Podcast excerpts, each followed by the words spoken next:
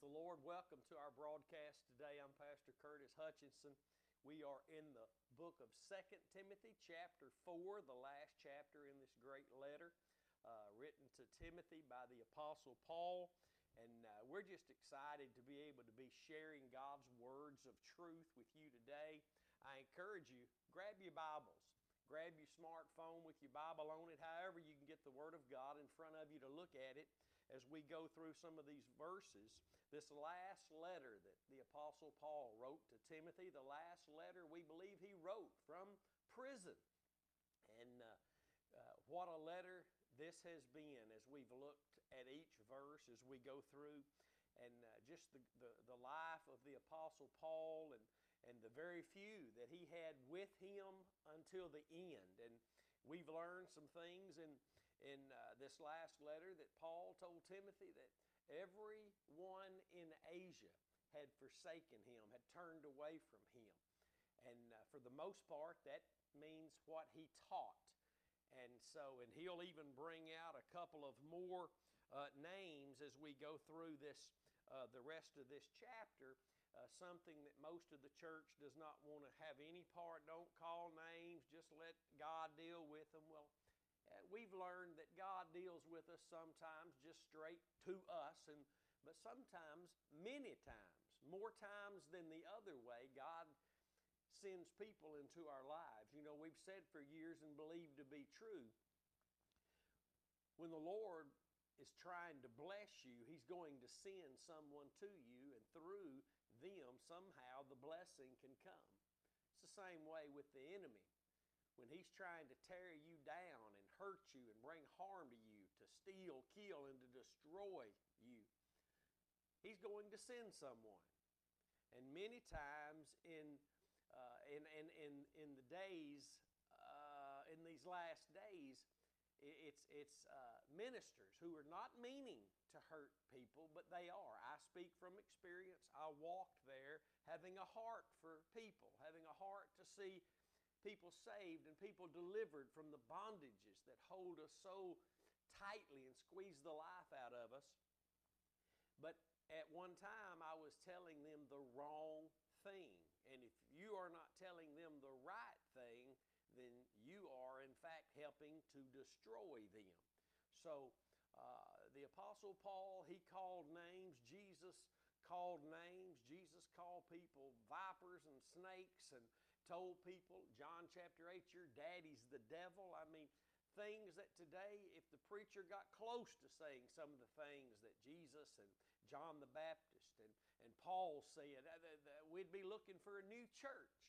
And uh, so let's just remind ourselves that the true ministry of reconciliation, the true ministry that God has ordained His people to have and to experience and to walk in and to be found involved in is not ever going to be the most popular thing on the planet. It's, it's never going to be close to the most popular. It's never going to be the big money maker. Every time I hear people tell me that God's really moving and doing something out here and there, when you go check it out, it mainly it's just a lot of music. Mainly, uh, it, it's not. It's nobody pointing people to the cross. And, the, and, and when I say phrases like that today, the church says, "Oh, that cross stuff," you know, and that's exactly what I mean. That's why they turned away from the Apostle Paul. The Apostle Paul had reached a place, and let me say this by the power and the knowledge, the wisdom the Holy Spirit had given him to become determined to know absolutely nothing, no other objects of faith, no other message outside of pointing with God's Word to Christ and what He would do at Calvary. God was predetermined to know nothing other than the Lamb slain. Before the foundation of the world, let me say it again God was predetermined to know nothing other. And finally, brought Paul the Apostle to that same determination. Have you got there yet? Have you reached that place? Because hear me, God is attempting to bring every Christian to that place where they know nothing but Christ and Him crucified. What does that mean? That means when they study the Word, when they involve themselves in a local church, when they listen to other ministers, wherever that might be, they're looking for the power of God. They're looking for that message of the gospel, the message of power, the message of the blood, the cross, the death of Jesus to be involved so the Holy Spirit can have that legal right, legal opportunity to work the new benefits of the covenant that Jesus said was in his blood into their lives. It does take that. But the attitude today, as was in Paul's day, well, it's really, it really can't be that exclusive. It really can't be that narrow. And you have very popular people today who are known all over the world, such as Oprah Winfrey, that says you must, you must be stupid or a fool to believe there's only one way that leads to God. But God's always revealed the exclusivity, the narrowness of approach to Him. All throughout the Old Covenant, we see uh, God uh, told Cain and Abel, there's only one way.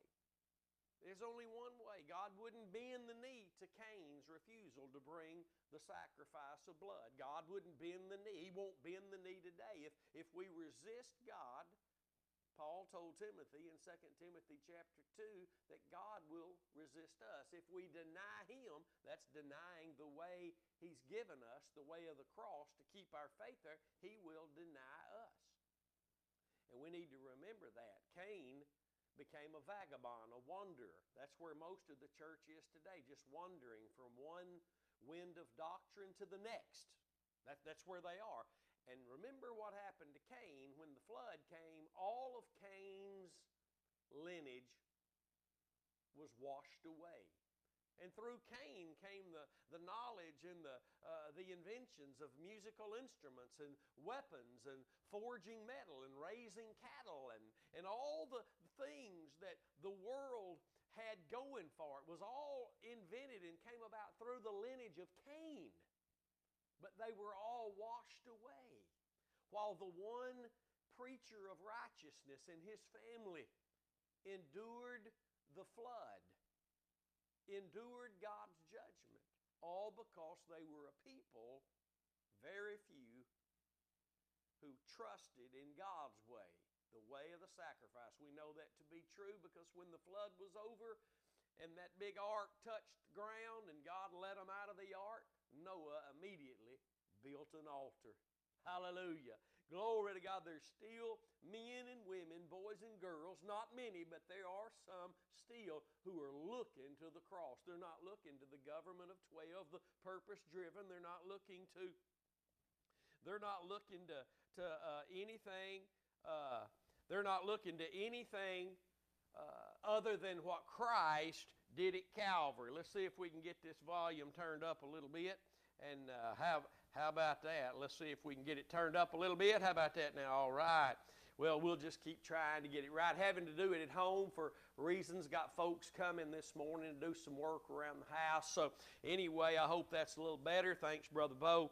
Uh, but we're going to get into this this morning. This is 2 Timothy chapter 4, uh, part 3, and we're going to start in verse 8.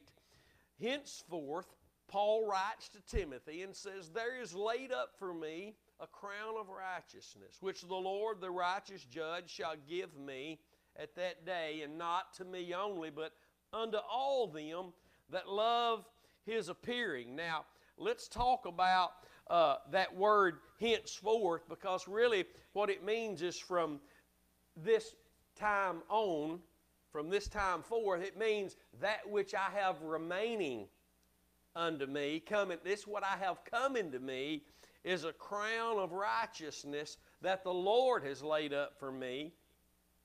He's the righteous judge. Now, notice that's twice in, in that uh, verse the, the word righteous has appeared. He's got a crown of righteousness laid up for me. The righteous Lord has a crown of righteousness laid up for me. He's going to give me at that day. That day is the judgment seat of Christ. And not just to me, Paul says, not me only, but unto all them that love his appearing. All those that love his appearing. And we've got to talk about that this morning because it's so precious to me. The Lord has really dealt with me over the past five, six years concerning righteousness, that which He's made us. He, he immediately made you righteous in Christ when you accepted by faith, by believing with the heart unto righteousness, Romans 10 and 10, which was the work Christ carried out at Calvary. I want you to understand that. Jesus did the work of righteousness, and as long as our faith is there, there will be fruits of his righteousness. He did the work of righteousness as the righteous King of kings, hallelujah, the King of righteousness, that he will be forever. Remember Melchizedek in the book of uh, Genesis comes on the scene. He's called the King of righteousness, the King of peace, and that's the ministry, the, the, the priesthood that Jesus was given, that which is after not Aaron and the Levites, but that which was after Melchizedek, that which is eternal, the one who has no beginning and no ending, will reign forever as our King of righteousness. He's also the judge of righteousness. And he has a crown of righteousness. The word crown really means that just uh, that which surrounds you, that, that which uh, uh, that's really what crown means. And I know it has a picture of something that sits on your head, but I don't for a minute believe we're going to run all, all around heaven, all around uh, doing the will of God forever and ever with a, with, a, with, with a crown on our head. I believe God has surrounded us, He's robed us in His linen. Uh, of righteousness because it represents who he is and what he's done for us forever and forever. And Paul says, even though he's getting ready to go, he's he's uh, He's fought a good fight. He's finished his course. He's kept the faith. And, and he says there's laid up. That means there's something waiting on him. Uh, this crown of righteousness. I hope that is becoming important to you, more important than uh, what's coming in this world tomorrow or what's coming next week or next month if the Lord tarries. But I hope that you, what you're looking at is what the Lord has laid up for you in heaven. Hallelujah. Where He's uh, going to judge all his people at the judgment seat of Christ. He's going to uh, give us, all those that love his appearing, a crown of righteousness. That means uh, th- there's going to be something given to us that day that's noticeable by us, that is uh, noticeable by everyone else that we have a crown of righteousness, that which is going to surround us and encompass us for all eternity. But he says it's going to be given not to him only, but to all them that love his appearing, the appearing of the Lord. And, and I don't believe that that's just speaking of his appearing to us at the judgment seat of Christ. The Lord, right now, in this life, today, if you're listening to me, he, he desperately longs to appear in your life more than you long for him to appear in your life. I, I, I got to say that again. The, the, the, the, the greatest extent of your desire to be with the Lord his surpasses that. His desire to be with you, to show Himself strong on your behalf, to reveal to you more of this new covenant in His blood, he, it's, it so far surpasses our desire for Him. His desire for us is really unimaginable at this point. For, for God to send His own Son, to be pleased with the bruising and the wounding of His Son, to, to, to bring us through suffering into His kingdom and make us sons and daughters, that, that desire for, for a people to, to belong to Him, it, it surpass, it's unimaginable to our human minds today that level of desire. If you remember Jesus at the Last Supper with his disciples there in Luke 22, he said, With desire I have desired to partake of this Passover. In other words, he, he, he, he was beyond, well, I've desired to do this. No, with desire, I have desired to reach this place. This is what I came for. This is why I'm here. I want you to know something. There's a desire in the heart of God that longs for us to be with Him more than we desire to be with Him. No matter how great that desire is in our hearts, it's greater with the Lord. But let's talk about this for a minute. The Lord wants to appear to you today. I'm not talking about standing in your living room uh, for you to see, standing there uh, in, in His body. I'm talking about He is raised from the dead because He laid His life down. His resurrection, Him being alive, raised on the third day, justifies that what He did in His death will work for you today. He, he longs to appear to you today in that He wants to mediate the benefits of the new covenant to you.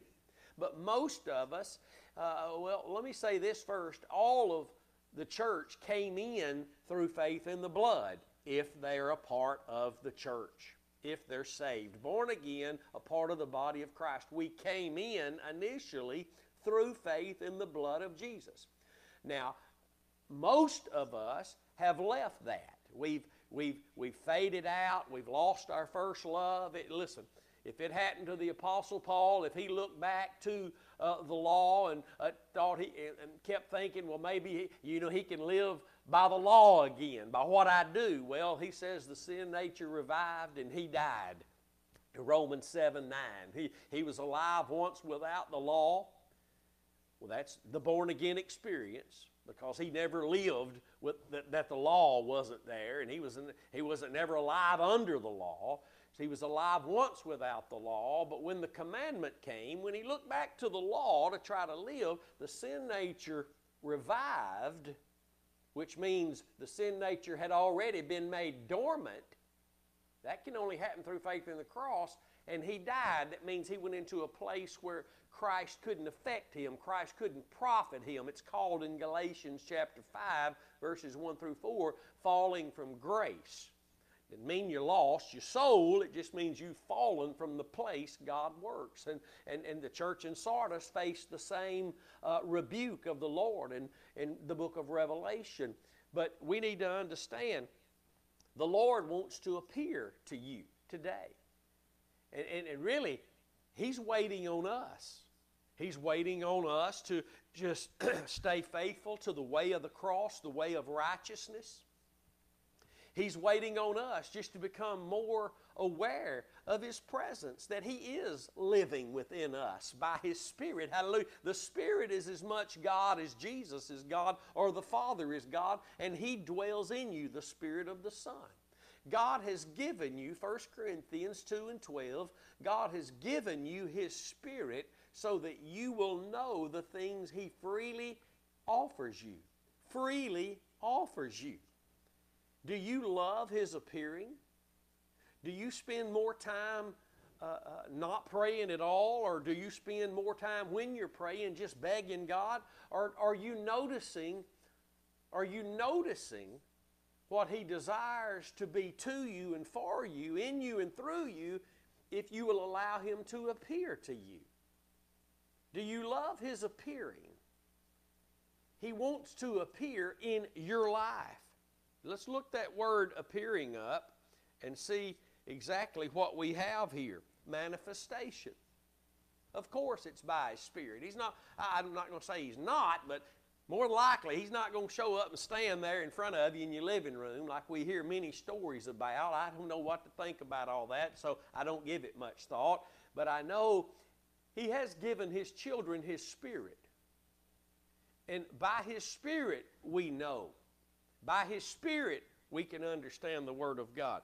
By His Spirit, we can experience His manifestation to us, the moving and the operation of the Holy Spirit. And I'm not talking about just what everybody else is doing, I'm talking about His appearing to you in the provision of the benefits of the new covenant.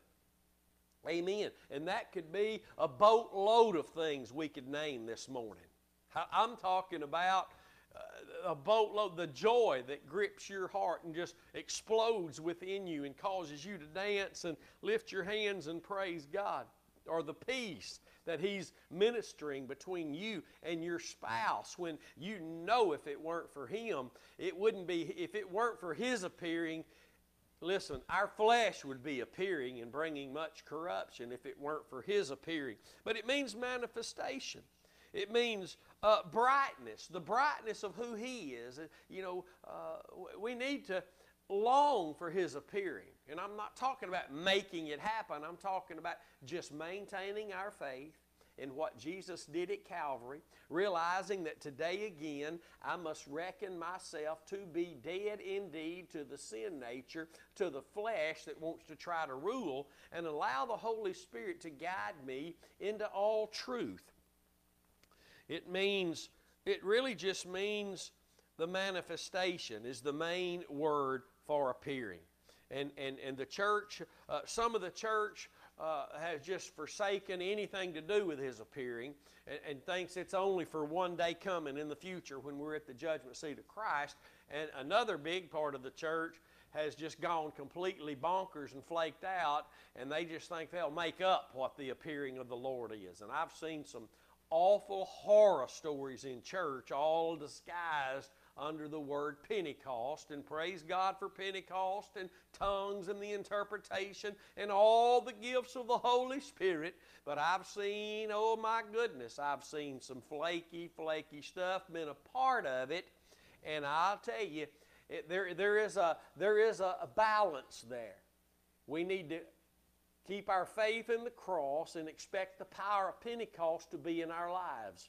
But if all we've got under the guise of Pentecost is only what goes on under our church roofs and within our walls, we need to wake up and realize that Pentecost is for power to be a witness unto God, a martyr unto God. Hallelujah. And a testimony, not just to those we get inside a building with, but to everybody that knows us. Hallelujah. Do you love His appearing? We're talking about opportunities, the Lord opens the door right before us. That's His appearing. He's opening the door. If anything of, of the Lord is taking place, that's His appearing. And the more you allow Him to do in your life, and you get rid of that stinking thinking that says, well, if He wants to do it, He'll just do it. No, He's looking for a heart of faith. He's looking for someone he, who's still believing under righteousness, that work of Christ at Calvary, and He's going he's going to appear.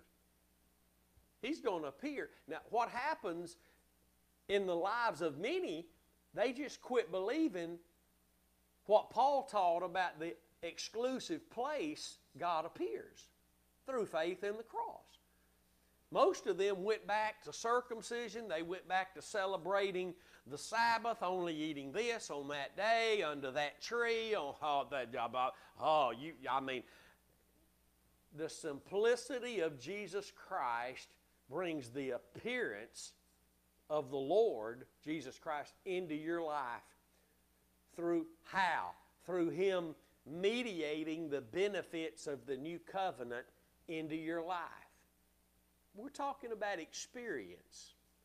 We're talking about the experience of what Jesus died to give me. Victory over the sin nature, Romans 6:14. Peace like a river oppression and fear, not outside the window beating it down, trying to get in my heart, fear and oppression far from us. Isaiah 54 and 14. A place where we no longer fret about all the evildoers and everything going. Do you, do have you read Psalms 37 yet? Have you read it lately? Fret not. Fret not about evildoers and the, the evil devices and schemes that, that they're coming up with and prospering through. As long as you're fretting over all that, fret, fret, fret, fret will eliminate you from the, from the promises and the benefits that you find in the first six or seven verses of Psalm 37 trust in, delight in, rest in. As long as we're fretting and worried about all what they're prospering and all that just it just isn't right, and people have become addicted to fret. I, can, I have been one of them, but now you listen, when you turn away from fret, all those who are fretting are going to start saying negative things about you, just like they did Paul, just like they have us. Well, you, I guess you just got your head stuck in the sand. You don't see what's really going on. No, I see Jesus. Hallelujah.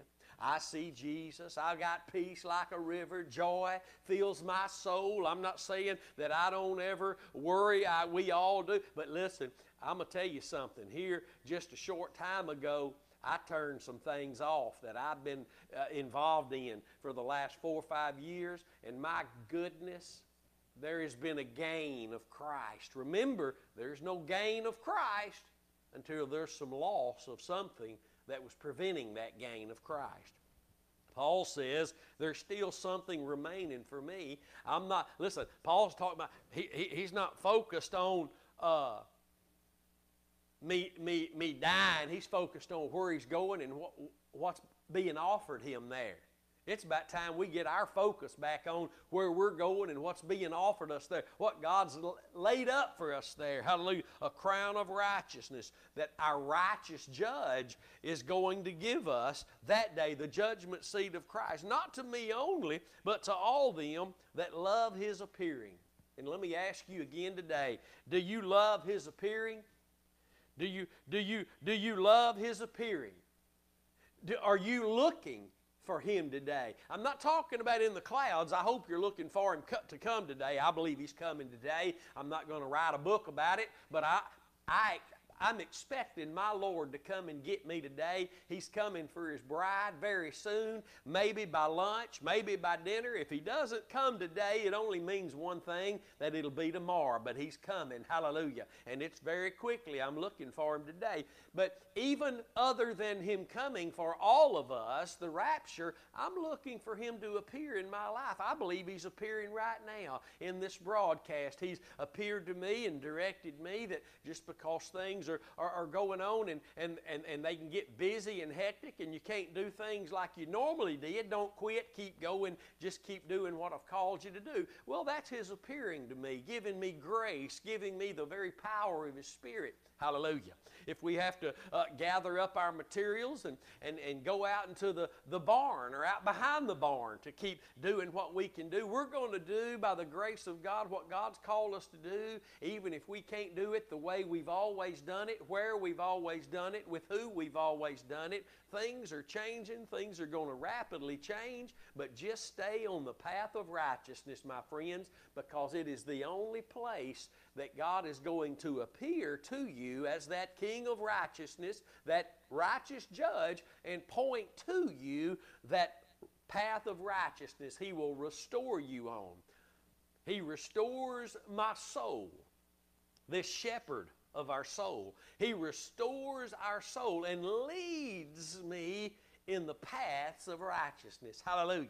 Glory to God. I thought there was only one path. Why is the, the word plural, the paths? Because God's word is from Genesis to Revelation, and all His words are in righteousness. Hallelujah. There is only one path that leads to God, and that's Jesus Christ, that way to God, that truth of God, that life of God. There's only one way. His name is Jesus. He is our righteousness. He is our path of righteousness. Psalms 85 13. Make a note of it real quick, would you? Look at, look at it after the broadcast today. Righteousness has set his. Let's go look at that. I don't want to mess it up. I quote it so much, sometimes you just go blank. I quoted it last night. Righteousness shall go before him. What he walk in, righteousness, what he bring forth at the cross, righteousness, and shall set us righteousness, his righteousness, that which he walked in, that which he carried out fully, and through it open the door for us to receive this light, precious faith. 2 Peter 1 and 1. Through that righteous work at the cross, watch, that righteousness shall set us in the way of his steps. My goodness, you need to write that down. Psalms 85 13. Let me read it again this morning. Hallelujah. Glory to God. The Word of God brings great joy. The entrance of thy word, O Lord, brings light to our hearts. Watch this righteousness shall go before him and shall set us in the way of his steps. The steps of his righteousness. Hallelujah. That's the only place God will lead you in His righteousness. He restores our soul daily. We need daily restoration. We're not talking about getting restored from hell. We've been saved from an eternity of being separated from God. Now we have been brought into the path of righteousness. Let's make sure we don't turn away from it. Peter said in 2 Peter 2 and 21, it's better that you never knew it than to have known it and turned away. He's talking about the way of righteousness. Let me read it to you. It's better that you never knew the way of righteousness than to have known it and turned away from the holy commandment. The holy commandment God equates with the way of righteousness. And the way of righteousness is not just whatever we choose to try to be righteous before God, that's self righteousness. But our, our righteousness is that which was imputed to us through our faith in the sacrifice of Christ, where He justified the ungodly and cloaked us in His righteousness declared us righteousness, made us servants of righteousness, and allows us to serve Him in righteousness and holiness all the days of our life, bearing forth the fruits of His righteousness. I, I can't just pick and choose how I want to do that. That's the way of the cross, or it's outside looking in. We need to remember that. And Peter declared that it's better that you never knew it than to have known it and turned away from it. That means the, the, the, the degree of punishment in eternal hell, the lake of fire, will be worse for those who walked it, knew it, and turned away from it. Now, don't believe those who say it means something else because it doesn't. Those are the people who believe in this once saved, always saved, this unconditional eternal security. That's a group of people that's all over the earth piled up and, and because they found scriptures that caused their heart to tremble, they had to do whatever they could to take the trembling away. I'm talking about big name popular preachers, preachers that can really teach and preach the Word of God, but they've missed the boat. They, they've taken scriptures that cause your heart to tremble, and God intends on His Word causing your heart to tremble. Amen and they've taken and they, they have put their own twist on the Word of God to remove the trembling that God wants to take place in the hearts of His people. We need to remember that. When you read things in the Word of God that causes your heart to tremble, don't look for something to remove the trembling. Oh, that, that's you running from God. A trembling heart at the Word of God will run from God or run to God not away from God. A trembling, the, the, the man that God looks upon is the man that trembles at God's word. Isaiah chapter 65 and 66. Watch this now.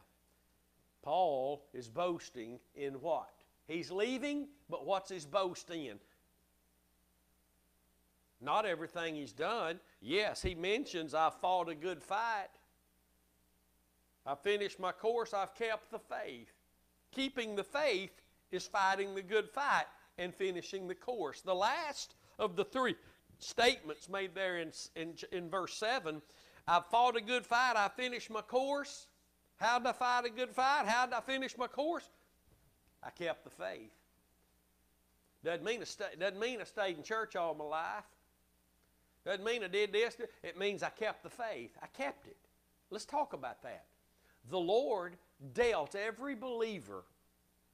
The moment we became a believer in Christ, trusted in that work of righteousness at the cross, that's how we became children of God. Romans 10 and 10 says it's with the heart men believe unto righteousness. Then the mouth confesses unto salvation. So that righteousness we believed unto was what Christ did at Calvary, who He is and what He did at Calvary for us. So, uh, we, we need to remember that. God brought us into His path of righteousness. He gave us, Romans 12 3, He dealt to every one of us the measure of faith. I talk about that a lot because it's really unheard of among the numbers and the big, I mean, you just don't hear of it. The measure, not a measure, the measure that we all have been dealt. Romans 12, 3 says it, but it's, it's the faith we obtained, 2 Peter 1 and 1, through the righteousness of God and our Savior, the Lord Jesus Christ. That means through our heart believing unto that work of righteousness Jesus carried out at Calvary, God dealt to you the measure. That means a measure is something measured out of something. And Paul said in Galatians 2 and 20 that the life we live as Christians, we live now in this flesh by the faith of the Son of God who loved us and gave Himself for us. So that's the measure we've been dealt. Have you kept it? Have you kept it? Or have you traded that measure of faith in for a different faith in something else? The only faith God has given us is the measure that comes out of the, of the, of the faith that Jesus loved us and gave Himself for us through not some other faith. When I, when I take and put faith in the purpose driven, the words I speak, the government of 12, how much money I'm giving, how many times I pray a day, how much all, anything I'm doing, even if it's biblical things I'm called to do, if I put my faith in anything other, if I'm trusting in anything other than what Christ did for me at Calvary, listen very closely the measure of faith God has given me is not the faith that's functioning there. It won't work there.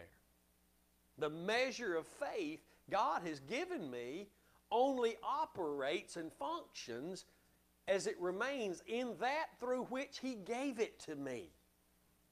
That avenue of Christ's work at Calvary. Do you understand that? Most of the church has not heard these things because they're not interested in learning and holding, clinging to sound doctrine. Paul told Timothy, There'll come a time they won't endure sound doctrine. How many Christians today, they don't mind getting together, but let's just skim off the top at just the, the, uh, the first principle. Let's, don't dare, let's don't dare go doctrinal on us now, because that's a preacher once told me after I preached. This was years ago, before I knew anything about the sanctifying truth of the cross for daily living he told me after I preached, thanks for not making this personal and doctrinal tonight. And I really kind of, I, I, knew what he meant because they got some weirded out ways and, and what they believe today really eliminates our fellowship with them, even though they claim to be Christians and probably are, but unrighteousness can't fellowship with righteousness. Even though, even though we might all be righteous, if we on different paths, we can't fellowship. We can't fellowship. And we don't just get together and fellowship over the principal things. No, listen, we can't fellowship. It's not just darkness and light, lost and saved. It's not just unrighteous, lost, and righteous, saved. It's, it's the path we're on as Christians, the path. If our faith is in the cross, we have that unity, that tangible experience.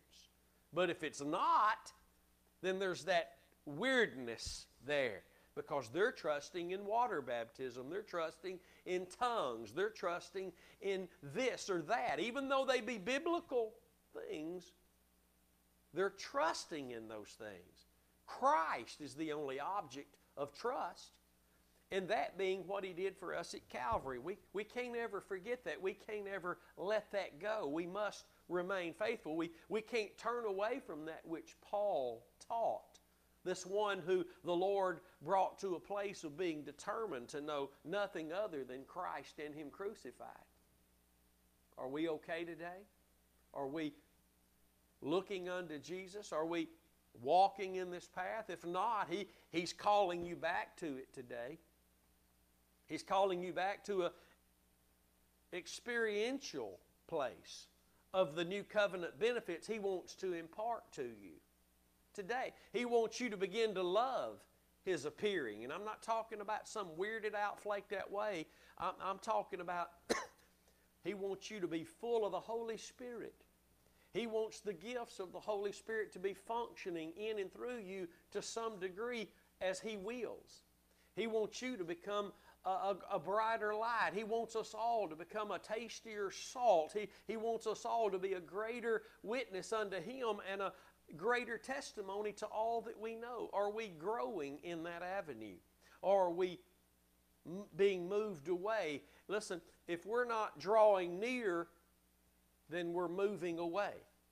We are not being still and nothing happening. Something is always happening. There is a direction at all times that we are moving. A lot of times we're like this one step forward, two steps back. Oh, a good day, five steps forward, but tomorrow comes three steps back. We've got, but we've got to keep running this race. We've got to keep moving forward. We've got to keep advancing. And we only do that, the Bible says in the book of Acts, through much tribulation. We ministered a little bit of that Wednesday night. It's with much tribulation that we must enter on into the kingdom. Don't avoid the tribulation. Don't avoid the trembling of heart that scriptures bring uh, uh, to, to your heart.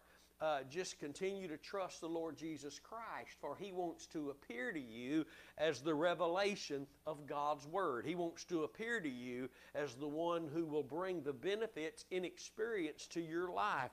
He wants you to know today that as long as you keep fighting the good fight, finishing your course through keeping the faith, then you will also have a crown of righteousness laid up for you. Don't listen to those that say it doesn't matter if you do anything or it don't matter what you do. Don't listen to them. You've got to finish your course, my friend. You've got to finish the race. You've got to fight to be able to keep that faith that you were given. That faith you were given, are you keeping it? There's only one way to keep it, and that's in the object of the cross of Jesus Christ. Do you know God loves you? Do you know God gave all that He had, the best He had? He gave His only begotten Son. Is that just a phrase? You've heard it 10,000 times. I have. But does it, does, it, does it gain a greater place of meaning in your heart every time you hear it? God gave His only begotten Son for you and for me. That we might have unending life with Him. A place where not only is there no bondage to sin, there will be no thought of sin. There will be no presence of sin. There will be no knowledge of sin. Because the Bible says the former things will not be remembered, nor will they come into your mind ever again. Totally forgotten. That's how powerful the cross is, my friend. Powerful enough to erase everything in your past and cause you to forget it. You might not forget everything you've ever done in this life. The devil tries to remind us, and we see certain things and we're reminded, but there's coming a day when the Lord is going to give you a crown of righteousness, and when you reach that place with Him, I'm not talking about on this side of glory, talking about when we're with Him. It's going to be the most powerful thing that we've ever experienced to such a degree that everything that Christ was not a part of in our lives will be forgotten, never remembered, nor will it ever come into our minds again. Think about that. If Christ wasn't a part of it, and my goodness, he's not a he's not a part of a lot that goes on in the church today.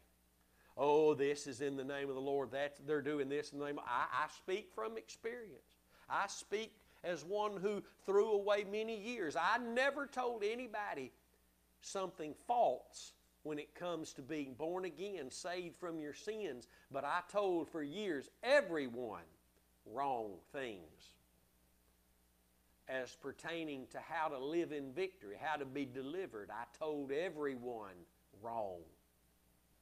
And when you come to this place of sanctifying faith in the cross of Christ, not just as Martin Luther and the Great Reformation of being justified by faith, but sanctified by faith in the blood alone, alone. And mixture will limit that. Mixture will eliminate that. If it won't, if it doesn't, then Galatians, we can rip it out and throw it away.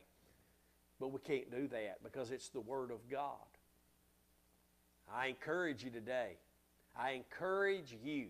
If you don't have the hunger for the Lord and His Word and, and, and you don't love His appearing like you know you should be, and a great expectation for the benefits of the new covenant found through faith. Your faith, that measure of faith God's given you as a child of God in that blood, ask Him for it. Ask Him for the increase. Ask Him for the increase, and you will find Him appearing to you as the increase. It is He who must add things, but He can only add to that measure of faith He's given you. He, listen, if you find all kind of things being added to your life, and it's not because of you functioning with that measure of faith in the cross you were given, you need to realize the Muslims that live across the street, the Jehovah's Witness that live behind you, the Mormons that live on both sides of you, they've got the same materialistic picture of blessings that you do. But we know, we know when our faith returns to Calvary, the Holy Spirit then quickens and brings to life that inner man. Remember, Paul said he died when he looked back trying to go to the law. Remember, uh, John warns, Jesus through John warns the church in Sardis in the book of Revelation that they, they've got a name that they're alive, but they're dead. That means it's not the Lord they're looking to, it's not the Lord they're hearing anymore, but it has an appearance as though it is. How many churches are in that boat today? Oh my goodness, you go in and, and, I, and I hear people all the time, oh, oh, just the presence of God, oh, just the power of God, oh. And Jesus and most of these today would say they're dead. If they're dead, but yet they've got a name, they've got an appearance, they've got a feeling like Jesus said they're dead. Why? Because they weren't trusting in that finished work again. They weren't trusting in that finished work.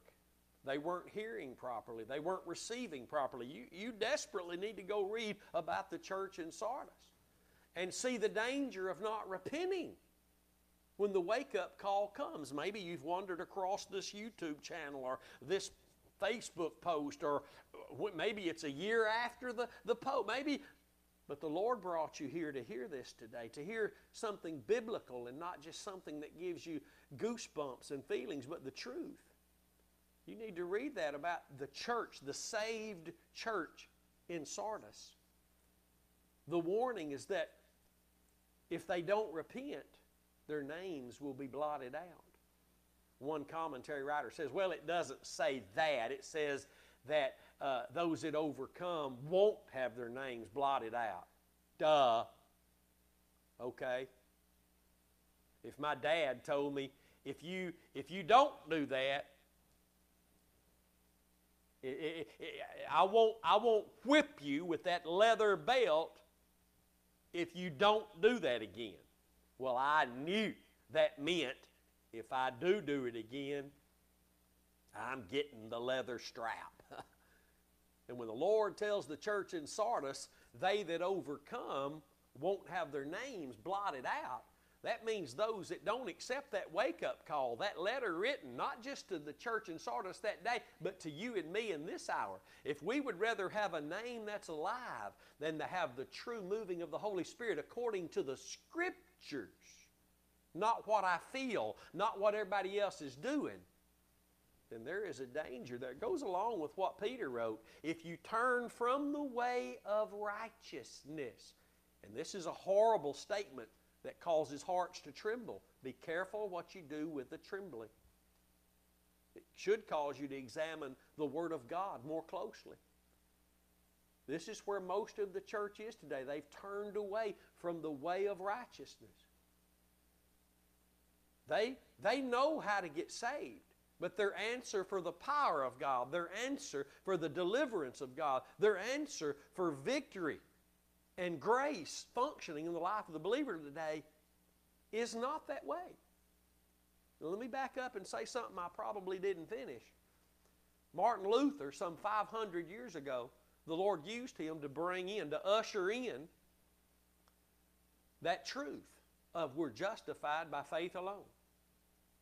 Justified by faith alone. Romans chapter 5, verse 1 and verse 9 tells us we're justified by faith, we're justified by the blood. It's one and the same. Justified only in the eyes of God, made just, made righteous, what the word means, through faith in the blood of Christ. 500 years later, 24 years ago from now, Brother Swaggart, God used to bring in, to usher into the church again the sanctifying truth of faith in the cross for the grace of God, for the power, the victory over the sin nature. And again, for years, I always had it right as how to get saved. Never told anybody wrong how to be born again. But then, from that moment, to look for the power of God, how the power of God flows into our lives, our churches. Just, I did not know it. 99% of all preachers today do not know it. If they knew it, they'd be preaching it. They wouldn't be caught up in the schemes, and they wouldn't be caught up in telling people to put their faith in what they do. Even the biblical things we're called to do, they're never the object of our faith. If what we're doing is the object of our faith, then it's self works, self righteousness, and that attitude brings with it, God owes me now. I'm working with a mind of work and debt instead of working now because the debt's already been paid and I have all that I need in Christ. I'm complete in Him. Colossians 2:10. It's a great reformational message of the very last few moments we're in called the times of the Gentiles. Many are going to be shocked can you imagine sitting in the literal congregation of Sardis, receiving a letter specifically to you at Sardis at that time? Now, it's bad enough today the church really says, well, that was for them now, and they don't accept it for us here today, but it is. It's the Word of God, and it's there for us. Can you imagine sitting in the congregation at Sardis and the pastor reads this letter? It's a wake up call. Will we keep going the way we're going? Boy, it looks good, feels right, and everybody around really says we're that church. Oh, we are that church. We've, we've got a name that we're really alive, but the Lord says that we're dead. There, there's a moment that comes to every heart of the Christian, I believe, given by God that opportunity for wake up. If we resist that, for the sake of going with what's most popular, for the sake of going with what pays off the most financially, for the sake of being in the crowd and not feeling alone.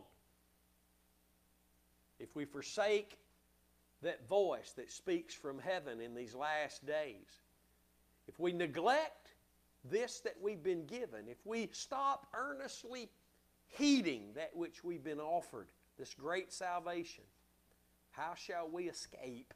The author of Hebrews says, How shall we escape? We better be careful in these last days. Deception, deception is rampant. And deception means I don't know that I don't know. God's quickening someone's heart as they watch this video.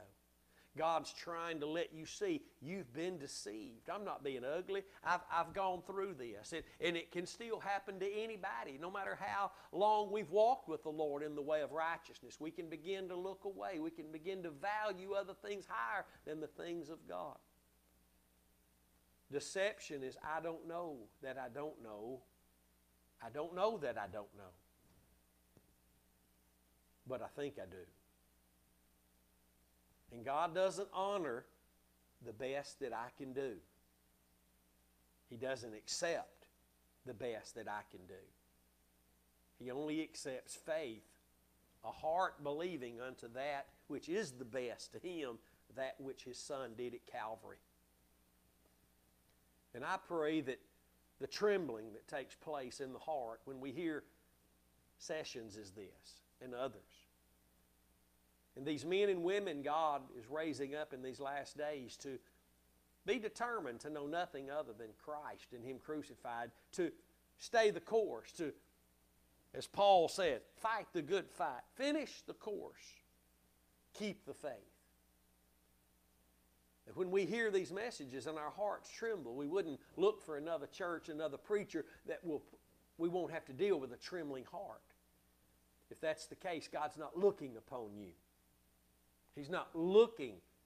That means He's not going to be able to guide you. We're, the Bible says He guides us with His eyes. He looks upon us and He tends to us.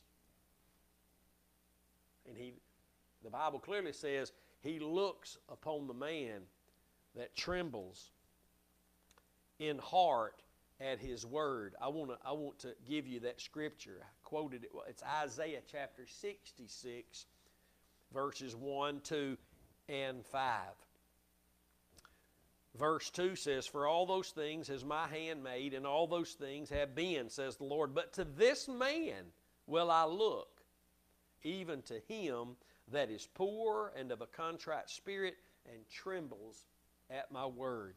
Don't push away the trembling of your heart when you hear things. Most of the people, their heart trembles today. They start looking for another preacher, another church, or they just get plumb out. Don't, that's not going to stop your heart from trembling at what you heard. And you're either going to write it off or allow God to write it in. You're either going to, you are going to write it off or allow God to write it in your heart as truth that you've heard. And I encourage you today keep fighting the good fight of faith. Keep running this race that was set before you to run. Keep that measure of faith you were given. Keep it. Don't let it go. It, it's, not, it's not up to God. He gave it to you. Will you keep it? Many, many won't. Verse 10 here, we'll cover it next, next Friday. Demas, Demas has forsaken me. Verse 14, Alexander the coppersmith did me much evil. Well, uh, Demas didn't forsake Paul by the faith, and Alexander didn't do Paul much harm by the faith, by keeping the faith. It's they didn't keep the faith. The faith was dealt to you. And it's not, Christianity is not mystical and magical. The Bible, Peter wrote, were kept by the power of God through faith. Watch now, unto salvation. How we're kept is by the power of God. The Bible says the preaching of the cross is the power of God. Through faith, that means in the cross, because that's the only thing God's offered that's unto salvation. Glory to God. Study that out, 1 Peter 1 and 5. Well, we've come to an end of this session today, and I thank the Lord we weren't interrupted. I thank the Lord that, uh, uh, that He allowed us to uh, carry this out. And I hope you've been encouraged, maybe convicted. Maybe there's been a rebuke from the Lord to you today. Whatever the case, it was His appearing. If you've been encouraged, that was Him appearing to you as encouragement. If you've been convicted, that's the Holy Spirit bringing the conviction. If you've been rebuked, it was far more than an old preacher bringing a rebuke, it was the Lord appearing as a rebuke. Look for His appearing, take pleasure in His appearing. Look for Him. May your life be spent looking for and loving His appearing in your life, even if it's to bring an increase of blessing or if, it, if it's Him removing something if it's, if it's Him bringing correction, love His appearing and love for you that would allow Him to appear and to bring the correction. Hebrew says that we might continue to bear forth the fruits of holiness, that we might continue to be partakers of His holiness. That's why we're chastened by Him, because if He doesn't discipline us, and he lets us keep going that way, we, and we're not on the path of righteousness, there can be no fruit of holiness, and nobody can see the Lord through us. And my friend, that is why the Christian remains on the planet. It's not to be a husband, father, wife, mother, this, that, the other. Thank God for all those benefits. But the purpose we're here above all things is to represent our Christ, our King, the one who saved us. We're here to represent Him. We're here for others to see Him, to hear Him through us. We're His body. And that can't happen without holiness. No man shall see the Lord. I love you. God bless you. Look forward to seeing you next Friday here at Cross Time with Pastor Curtis. Tune in as we continue to work our way through this last letter Paul wrote in his life. This one being to Timothy. Don't forget to pray for us as we travel as soldiers of the cross this path of righteousness together in these last days. Don't forget to sow into good ground where the Lord is pouring out in your life, appearing to you as He reveals the truth of who He is and what He did at Calvary to you to be able to keep you. Hallelujah. You can do that at thecrosswaychurch.com or you can text the word give to the number 903 231 5950. God bless you. I love you. I'll see you next time. Until then, stay determined to know absolutely nothing but Christ and Him crucified. God bless you.